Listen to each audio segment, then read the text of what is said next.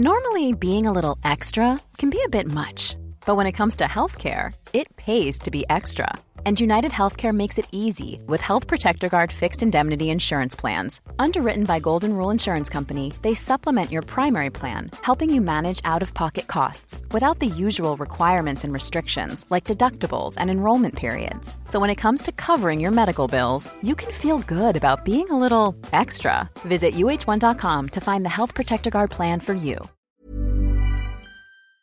This episode is sponsored by BetterHelp. A lot of us spend our lives wishing we had more time. I know I do. But I think it's equally as important to know what you'd do with that time, if you had it. But learning how to prioritize what's important to me didn't come naturally. It's taken a lot of wonderful, loving people, including a couple of really great therapists, to get me there. Now, I've said it before and I'll say it again. I do believe the world would be so much better if everyone had access to a good therapist that did the right thing for them. But until we get to my perfect utopia, I will never stop searching for ways to make self help and therapy and life improvement more accessible.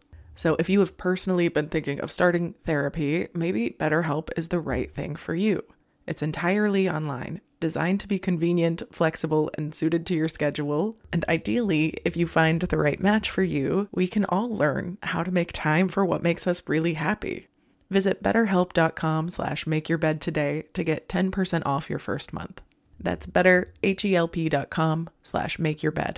All right, y'all, I'm going to be honest. I cannot stop thinking about Cozey, which is some of the most thoughtfully designed furniture made for modern living that I've ever seen. And we have talked about Cozey's beautiful products before, but I really want to harp on the Cozey experience itself. Because not only is the delivery fast and free, but the purchasing process itself is actually fun. As someone who is notoriously bad at making decisions and commitments to things, the fact that Cozey allows me to fully customize pieces and then physically see them in my space through an augmented reality, well, they fully eliminated my fear of commitment. And when I say the furniture itself is so elegant, I mean it. Everything is carefully designed in Canada with the intention to enhance any space with high quality products at a fair price. So transform your living space today with Cozey. Visit cozey.com to start customizing your furniture today. That's C O Z E Y dot com. Welcome to the Make Your Damn Bed podcast, a low key, real talk motivation podcast to play while you make your bed every morning to incorporate healthy routine into your day to day, build momentum, and better your life.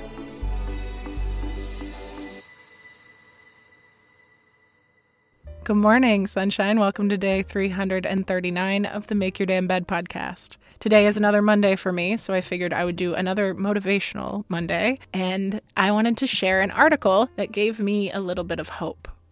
Admittedly, it was published April 19th, 2021, but in my defense, it was updated December 3rd, 2021, and that is when I discovered it. The article was written by Adam Grant, and I'm just going to share little pieces of it but I've linked it below if you want to read the whole article. It's a fantastic one. He says, At first, I didn't recognize the symptoms that we all had in common. Friends mentioned that they were having trouble concentrating. Colleagues reported that even with vaccines on the horizon, they weren't excited about 2021. A family member was staying up late to watch National Treasure again, even though she knows the movie by heart. And instead of bouncing out of bed at 6 a.m., I was lying there until 7, playing words with friends. It wasn't burnout, we still had energy. It wasn't depression. We didn't feel hopeless. We just felt somewhat joyless and aimless. It turns out there's a name for that languishing. Languishing is a sense of stagnation and emptiness. It feels as if you're muddling through your days, looking at your life through a foggy windshield. And it might be the dominant emotion of 2021. As scientists and physicians work to treat and cure the physical symptoms of long haul COVID, many people are struggling with the emotional long haul of the pandemic. He goes on to say In the early uncertain days of the pandemic, it's likely that your brain's threat detection system, called the amygdala, was on high alert for fight or flight. And with time, and with time and more wisdom, like we learned that masks can help protect us, but package scrubbing wouldn't. We can develop routines that ease our sense of dread, but because the pandemic is still dragging on, that acute state of anguish has given way to this chronic condition of languish. In psychology, we think about mental health on a spectrum from depression to flourishing. Flourishing is the peak of well being. You have a strong sense of meaning, mastery, and mattering to others. Depression is the valley of ill being. You may feel despondent, drained, and worthless. Languishing is the neglected middle child of mental health. It's that void between depression and flourishing, the absence of well being. You don't have symptoms of mental illness, but you're not in the picture of mental health either. You're not functioning at full capacity.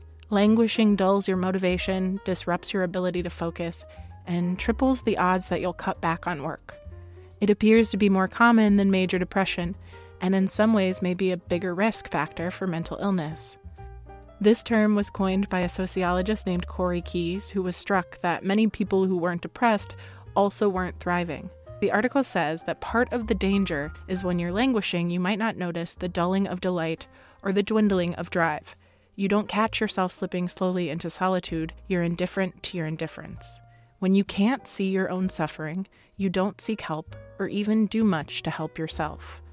And even if you're not languishing, you probably know someone who is. Understanding it better can help you understand what to do and what can help.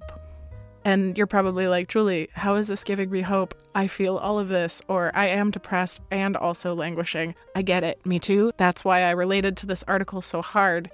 And luckily, this article does go on to give some advice. The antidote to languishing, according to Adam, is a concept called flow, which I have talked about in previous episodes. Flow is that elusive state of absorption in any meaningful challenge or momentary bond where your sense of time, place, and self melts away. During the early days of the pandemic, the best predictor of well being wasn't optimism or mindfulness, it was flow.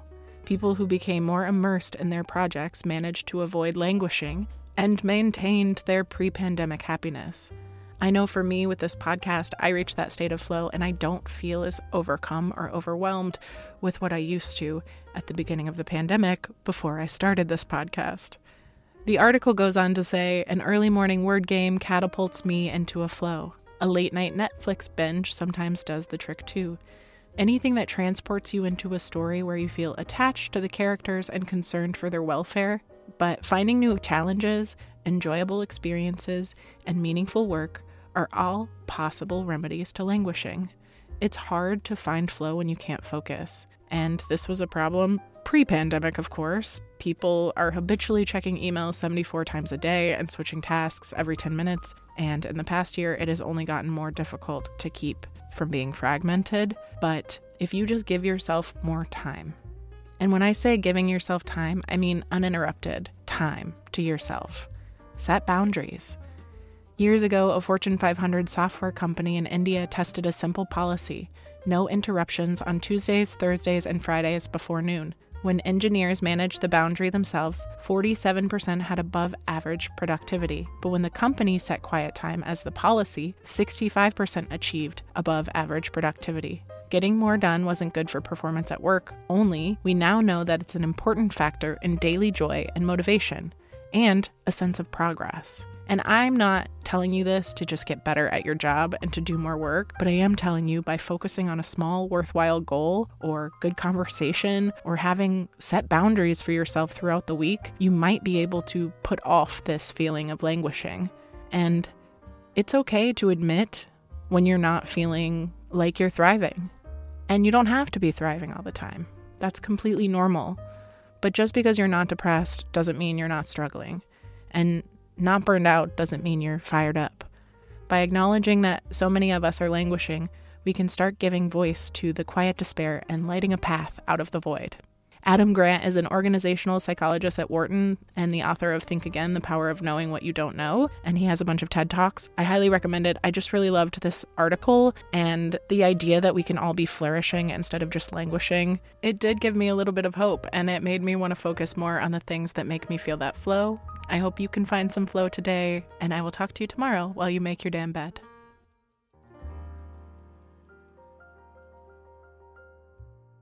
Thank you so much for listening to another episode of the Make Your Damn Bed podcast. Don't forget to subscribe so you never miss a day.